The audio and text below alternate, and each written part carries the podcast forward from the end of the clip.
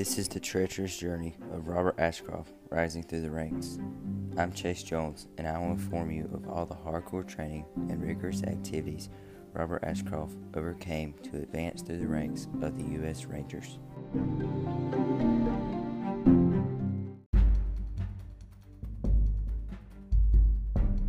Robert Ashcroft first went to Ranger School, which he described to be like intense camping. This is where he went through various training exercises, such as forced marches, which were one of the hardest parts of Mr. Ashcroft's training. What is a forced march, some might ask? Well, a forced march is where in training, Mr. Ashcroft was given a 20-pound gun, an 80-pound rucksack, and then forced to march either 5 to 6 miles and or sometimes even 30 miles. Mr. Ashcroft and everyone else would receive a 10-minute break after every hour of marching. The exercises accomplished at Ranger School are said to build leadership, camaraderie, and teamwork. This was an essential part to survive through Ranger School. Those who did not use these skills usually didn't make it through Ranger School.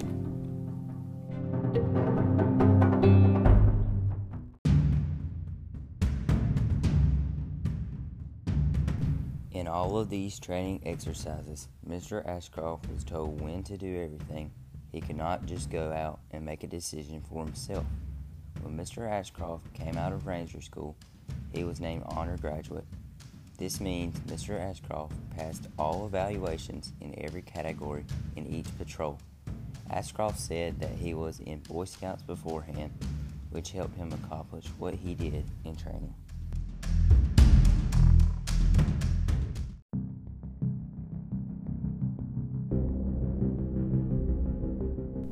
Mr. Ashcroft first came out of Ranger School. Mr. Ashcroft's starting rank was Sergeant, and by the time Mr. Ashcroft retired, he was ranked at Lieutenant Colonel, which is 2 below General. It took Mr. Ashcroft a lot of hard work and perseverance to achieve this high of a rank in the U.S. Rangers.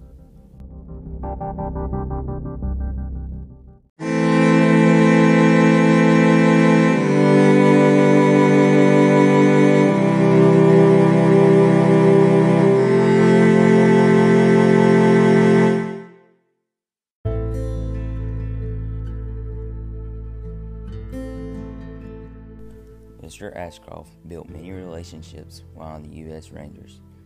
Ashcroft described his relationships with his fellow soldiers to be great. When Mr. Ashcroft was sergeant in Rangers, he had good relations with troops under command.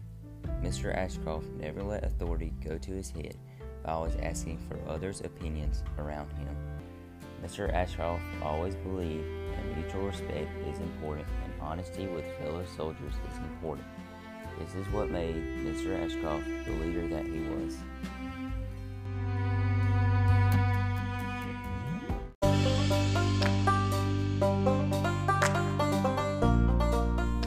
Mr. Ashcroft's advice to those wanting to go into the military is get in shape, persevere no matter what training throws at you, and go into a branch that gives skill sets for desired jobs later in life.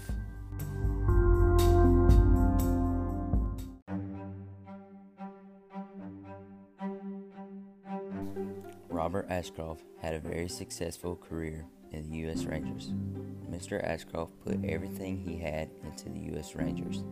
Mr. Ashcroft left his hometown behind, all family behind, and a normal life behind, all to sacrifice for us and serve our country for the common